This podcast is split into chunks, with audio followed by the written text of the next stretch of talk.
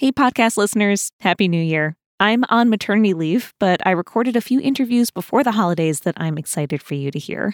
We'll be playing them throughout the month of January. First up, my conversation with Esther Perel. Enjoy.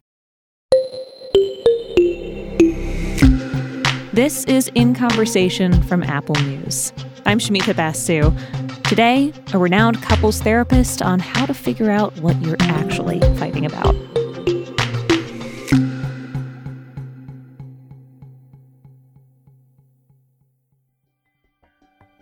Esther Perel is the most well-known couples therapist in the world. She's written best-selling books about relationships and infidelity. She's given TED Talks with tens of millions of views.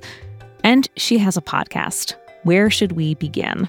Where you get to hear her sitting down with real couples, helping them work through their issues. He thinks he's been the one saying to you always, things will be all right, I'll take care of it. If you want to bring back the mature adult woman you just met, mediated by the affair, you need to tell him, let me take care of you. Yeah, and even if you don't ask, now I have more material to see what's going on. I can make that step without me waiting for you to ask. Part of what makes Esther so good, so talented, is that she's got this almost surgical precision in being able to identify what's really driving a fight. I'm not so interested in what you're fighting about. Kids, money, sex, in-laws, work. But I am very interested in what you're fighting for. And she says what you're fighting for is often not visible. It's underneath. I feel like I'm in the sand and I'm digging underneath. But not just for the sake of digging, but for the sake of change. It's this skill of hers that makes listening to her work so engaging. It almost doesn't matter what the topic is in any particular session. You'll end up hearing some lesson, some takeaway that relates to your own life and your own relationships, romantic or otherwise. Season 6 of Where Should We Begin? With Esther Perel is out now, with a new subscription through Apple Podcasts that gives you access to exclusive content. In my conversation with Esther, we talked about how she approaches her work, what she sees as particularly challenging about relationships today, and her tips for working through disagreements. And be sure to stick around to the end of our conversation when you'll hear Esther give me some advice about my relationship. I'm a narratively inclined therapist, and so I am very much focused on relationships, and relationships are stories. When you pick a partner, that partner comes with a history, comes with a cast of characters, comes with a plot, comes with a crisis, comes with all the elements, of a story. And sometimes the story is a Greek tragedy, and sometimes the story is a tragicomedy, and, there's different types of stories. And sometimes they're stuck in the story. They are trapped in the dominance of the singular narrative, the singular story. Mm. And when you help people experience something new, behave differently, change, relate differently, you're changing the story. One move, it's like in a movie, one move, sliding doors, one move, and the story unfolds completely differently. So how do we rewrite a different story? How do you want to edit the story? How do you want to make that your own story? And so I think in these terms, and they're evocative. Hmm. There's something else that I have heard you comment on, and that's this idea that our expectations of our partners today are perhaps just too unrealistic. That we all set this very high bar, especially this is kind of a Western society mostly that I'm talking about, but that the idea that your partner needs to be everything to you. Can you talk about this idea and how you think so many people have arrived here? Here's what I think happened in a very short amount of time.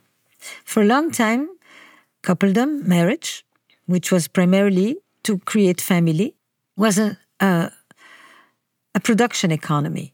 We will have children, we will have companionship, family life, economic support. And then from a production economy, our relationships became a service economy. We will have also love and affection and belonging and trust. Mm. And that service economy was the rise of romanticism and the rise of individualism. And then we began to go even further, and we created the identity economy. Now I'm going to meet one person to help me become the best version of myself. Mm. Mm-hmm. And I'm going to find a soulmate, the one and only.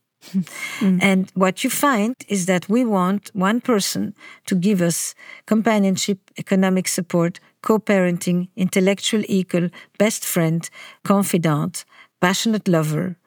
And we also hope to find that person on an app. And the unprecedented expectations come also with unprecedented disappointments. So the best relationships of today, says Eli Finkel in his book, The All or Nothing Marriage, the best relationships of today are often much better than the relationships in history, because it's fantastic to be on top of Mount Olympus, but not everybody gets there. And so that's where people become very disappointed. And that unprecedented set of expectation, one person to give us what once an entire village used to provide, gets met with another ideology, which is the right to happiness, which happiness used to be for the afterlife. And now it's not just an option, it's a mandate. I deserve to be happy. And so if I deserve to be happy, I don't make so many concessions around the expectations that are not met. And then, added to the next thing, is that we lack the skills. We lack the skills to actually help us climb this beautiful mountain of modern love. Well, so how do you, when you recognize that that is maybe the dynamic at play when you're speaking with couples, how do you coach them? How do you guide them through, recognizing that that might be an idea they're holding in their heads? And what is the idea that you try and move them toward? A question that I like to ask is basically mining for the origin story.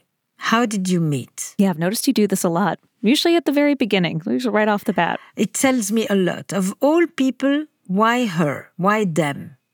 What was it that drew you to them? And in what way do you see your partner completing you? What is it that your partner brings to you that is their proclivity that matches your vulnerability? Because I am very much a thinker of complementarity in relationships. Not of difference, but of complementarity. The differences, when they work well together, they create a tremendous sense of complementarity and interdependence rather than, a standoff. So that's a question that often helps me in writing the story. What did you see? And often you have the themes of complementarity. A very common one is one person is experienced as solid. One person brings structure, stability, reliability, predictability.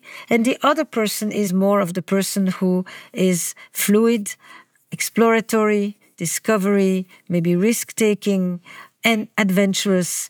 And these two basically represent the two fundamental sets of human need, security and freedom. And so they often are represented by the characters in the relationship. And that often leads you to notice that there is one person that is often more afraid of losing the other, and one person that is often more afraid of losing themselves. One person more in touch with the fear of abandonment, and one person often more in touch with the fear of suffocation. And so how do they play around that difference? What is the complementarity? Is a major theme of exploration for my work. What kinds of scenarios or types of conflicts do you find personally most challenging to work with? It's not the type of conflict. It's the way that the couple is organized around the conflict. It's the transaction around it. It's not the topic itself. I mean, look, there are three main dances in conflicts in couples, right? There is fight-fight, fight-flight, and flight-flight. When you have the fight-fight and you have escalating couples that in a split second, you have 20 years of their relationship thrown into the sentences, and everything that one person says makes the other person say something bigger and nastier or more demeaning. And at the end, you have two people who sit there at their extremes, completely polarized with a huge polluted space in between. It's a challenge. It's a challenge because they fight like they have nothing to lose when they have everything to lose. Mm-hmm. But they're dissociated even from what is important to them, for example. So those kinds of situations, you have to be very clear, very proximal, very involved, and really be an orchestra conductor. And you stop, you have a baton, and you gently save people from themselves, from destroying themselves, from destroying whatever is good between them. Those types of situations can be really difficult. But so are the ones on the other side, where you have two people and they raise an eyebrow and you see the contempt and they have that smirk and you see the dismissal. And you know, contempt is a bad one. It's flight. Yeah. People who are just facing opposite sides. Yes. And they look at each other. It's like, you continue. You want to talk? You talk. I have nothing to say. I really don't see the point. I'm so long gone. You know, it's the invisible divorce that lives in the room, as Megan Fleming calls it. So those are challenging too. You know, it's challenging when people are so defensive that they really are not able to take any accountability. Like, I'll say 9 things, and then you'll basically pick the one thing that you can have an argument with, the one thing you disagree with. Why don't we start with the one thing you actually think I have a point? You know, why don't we look for something that we connect on? Is that one of your tools, that you look for something, you try to start by pointing out a point of agreement? Yeah, in this situation, if I say to you everything, I tell you everything that happened, and then you say, no, it wasn't Wednesday. Does it really matter? No, it was Thursday. Does it really make a difference? Like, what are we talking about? So, you know, then I just say, it's fantastic. Your partner said A, B, C. You know, they came home. They tried to engage with you. There was no acknowledgement. And the only thing you find to say is that they have their dates wrong. It's so interesting. So, you know, you try to, yes, you create a bridge. I mean, basically, when people are disconnected and ruptured and in a state of breach, you look at what is the bridge that you can create, where potentially each one will go and look what's on the other side of the bank. Well, let's talk about some of the specific stories that we hear in season 6 of the podcast. There's an episode that I listened to called Tell Me I'm Not Alone, where you speak with a heterosexual couple. They have a 10-year age gap. The woman in this couple had an affair. And the way that she describes it, hearing her talk about it, she describes it as a way that she was able to think about herself in a different way, establish her independence in a different way. But I think it changed me by making me be more in myself, in a way. I don't know if that makes sense. Yes, it does. And who is the woman that's come home?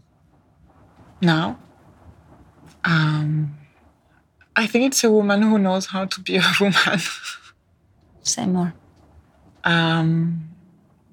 It's a process, so I know it's like the beginning of the road, but there's a confidence and there's a kind of assertiveness and a more presence as an individual in the relationship and not just the mother of or the wife of.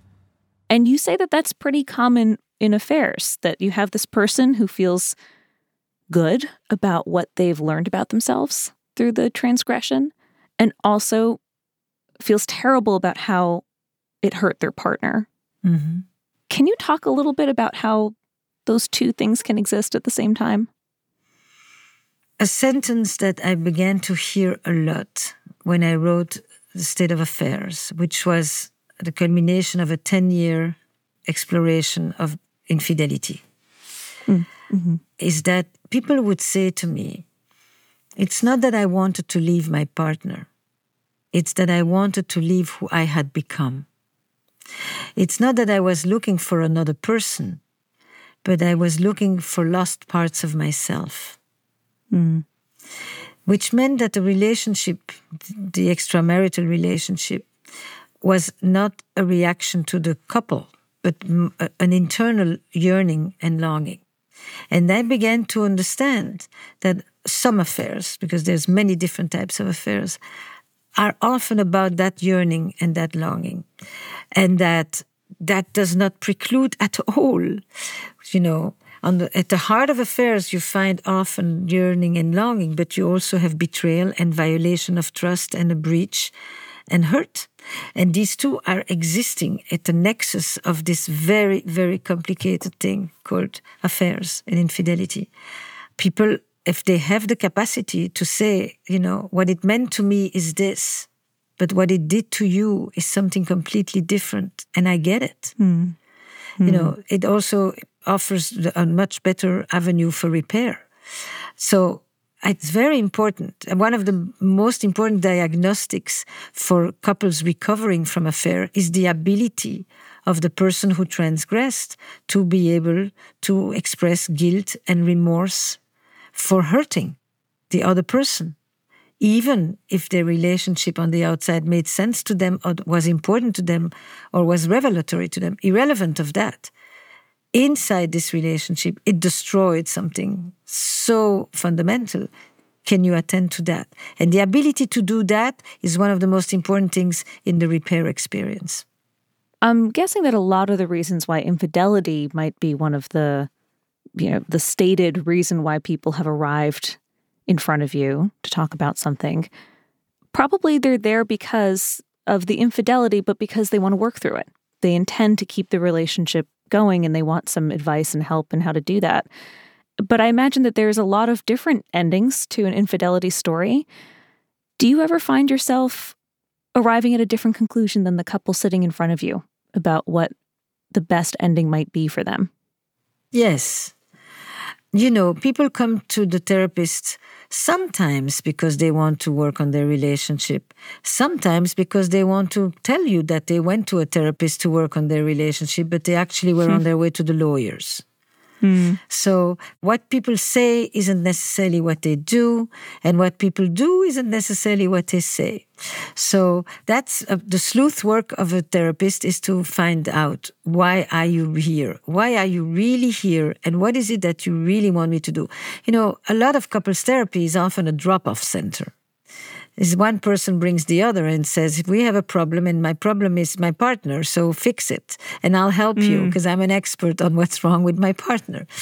And what people think they're coming to work on isn't necessarily what they're going to end up doing, because you may have an understanding that actually what is holding them back, what is standing in the way, what is hurting them both, what is the source of conflict, is not exactly what they see. And this is where maybe another line you have heard me say, because it is also a guiding principle for me, is that when I see people and they come in with a story, my goal is that they leave with a different story. And that means that I infuse hope, I infuse possibilities, I make them see this completely different of what they thought it was, because they're so certain, and certainty is the enemy of change. And it's a host of elements that you put together to decide where is this couple going. And some people will stay together and bite on a bitter bone till the end, but they can't be together, but they can't be apart either. Mm. They never trust each other again. They live in a marital cell, and the crisis and the breach lives at the heart of their relationship, and they have no capacity to forgive or to take responsibility or to work it through, to resolve it, to make a decision about it. Other groups, you know, they decide that they want to put this whole thing behind them and they want life to go on and they want to regain their stability as fast as they can. And for other people, they understand that the crisis is also an opportunity. Mm. They say, you know, this resets the whole scorecard of the relationship. Many times you will see today in the West that we will have 2 or 3 relationships in our adult life. And some of us will do it with the same person. But your first marriage is over, or your first relationship is over. And those people, you know, use the steam of this crisis to redefine themselves, to decide, you know, what is the effect of the affair on the relationship, but what will the relationship do with the affair? and what importance it will give it and what meaning it will give it in the long history of two people.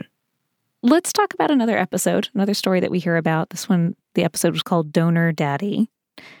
You speak with a heterosexual couple where the man donated sperm to a friend who ended up having twins. And he not only didn't tell his wife about it, he lied about it when she asked him about it. And the couple had had a very happy relationship before this happened. Our relationship, it's been fantastic. It's been great. 2 weeks before or a week before, the mom had texted to reveal this.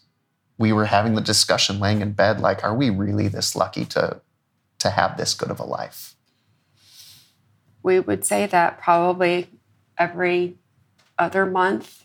We would have a moment of, I love you so much. We're so lucky, which is part of the confusion for me to realize I was being lied to all of that time when I was so emotionally intimate with him.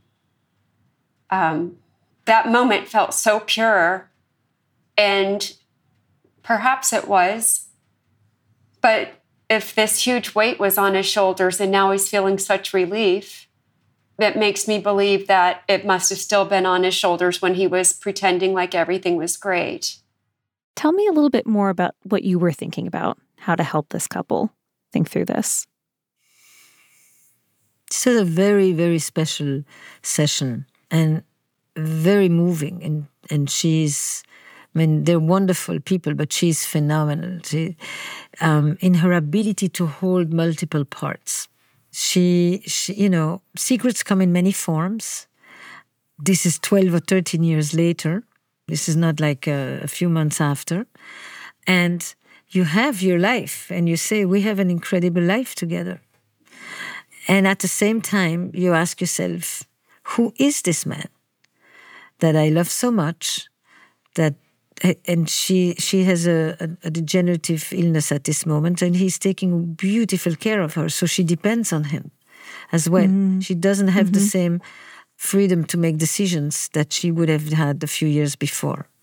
And so she tells him, you know, who are you? What can I believe? What other bomb are you going to throw at me?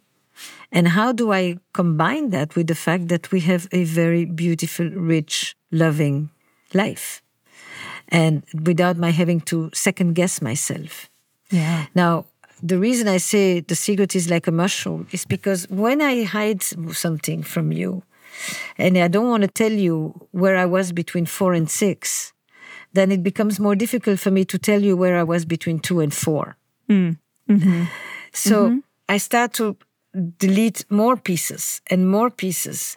And the more you live with secrecy, the more the secret grows in the space and takes room in the relationship.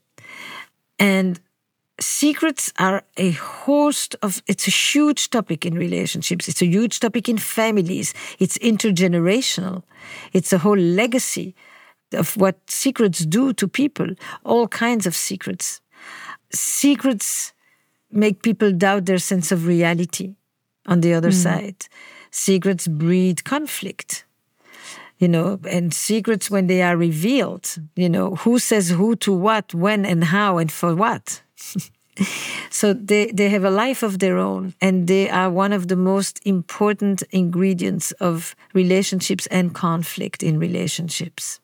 Yeah, yeah. I mean, another thing that you said, though, in this particular episode, you talk about how, you know, the ability to hold these contradictory feelings about a person is a sign of maturity. It's a sign of mature love, of healthy love, even. Can you say more about that? Yes, because we do. We inhabit multiples and contradictions. We love somebody for something, and we can't stand that same person for something very different.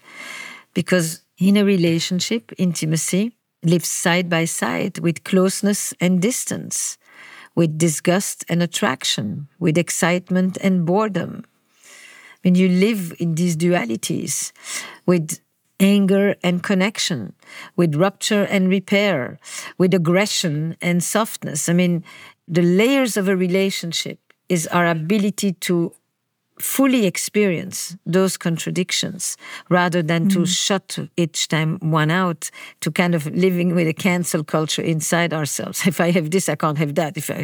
How can I feel this and that at the same time? Because that's what it is, both and, rather than either or. Yeah, that is to be human, right? Is to have all these contradictory thoughts and feelings at the same time. Well, I would really kick myself if I had had this chance to speak with you, Esther Perel, and not ask you for some advice personally. So I want to tell you about something going on in my life. I've been feeling it the whole conversation. I'm pregnant with my first child. So my husband and I are just a few, we're very close to becoming parents for the first time. As we've gotten closer and closer to the due date, we've heard so many stories, and I would say a lot of warnings from totally well-meaning friends, couple friends of ours, about how having a baby means that the relationship is going to be rocky for a little bit. It's a very challenging time for a couple. So I wanted to ask you, what advice do you have for me and my partner, for couples like us, right when they become parents for the first time? Yes. Having a child is a redistribution of resources. Time, money, attention, touch, sensuality, you name it. And in the beginning, it is absolutely normal that all that attention will be drawn away and onto the child and shared. The pleasure will be shared. So it's true that there is a statement that individual happiness often increases and relational happiness plummets. And it demands a lot of attention. It demands real, careful, deliberate attention to not let the couple die on the vine. Especially given that today the survival of the family depends on the happiness of the couple. Yeah. So the couple that gives everything they have to their kids and leaves nothing for themselves puts the family at risk, not just the couple. That's something I tell lots of people, because there is an unprecedented child centrality at this moment that really demands for the people to abdicate of themselves at a level that has reached an apex of folly. Now you know what I think. And so to do that, to have the couple maintain itself, the most important thing I can say is find a community. Find a community. Find a community. Don't go at it alone. This was one of the most depleting things that you see around you, is that many people, when they have a child, they become isolated. Yes. When in fact, this is the time when they need the most support, other adults, other conversations and all of that. So find a community of a few other families. Begin raising your kids together and share childcare and share different responsibilities. And if you can be in proximity geographically, share food stuff and weekend activities and all of that. I can't tell you how much of a difference it makes. Oh, this is such different advice than what I've heard. I've heard so many people focus on very literally this idea of you're keeping your coupledom strong. So like, take date nights and things like that. I've heard a lot of that kind of advice. But I haven't heard people frame it as much around just greater community, the need to find a larger community. I can't emphasize it enough. It is an experience that you go through with others. And by doing and having the multiple, you get anchored. You get a reality check. You get support. You get people who are sharing some of these transitions together with you, and you get adult time, and you get a sense that other people care about your kids, that you're not the only ones who have to be there responsible and with your love and your attention. And that liberates you when you know that they have other people. I don't know what kind of extended family you have around you, but if you do, involve them, and if you don't, create a family of choice. Oh, that's such great advice. Thank you so much. You're welcome. I wonder if, as a couples therapist, you ever feel the pressure of speaking to people at what feels like a very high emotion, critical point in their relationship, And they might be feeling, and I don't know if you feel this as well, that you really hold their futures in your hands. How do you think about the responsibility that comes with your work? I think you have a lot of responsibility. It's a both end, actually, here too. On the one hand, people will do whatever they want to do. Whatever you say to them, they'll do what they want. On the other end, don't ever underestimate the power of what you say.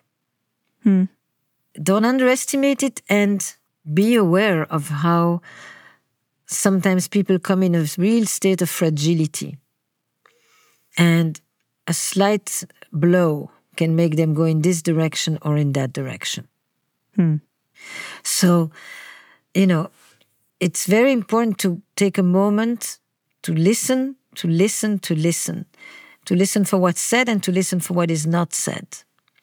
I'll lead you to take responsibility, and I'll lead you to experience as much freedom as you can so that you can make a choice.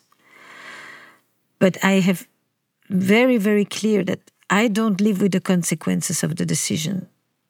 Only you will. Physically you will. I can be next to you, but you're the one who will. And for that, you sometimes sit with people for years until they make certain decisions. But what I can is offer you a witness, a caring, deliberate, attuned witness. Thank you so much for this entire conversation. It was really a pleasure to speak with you.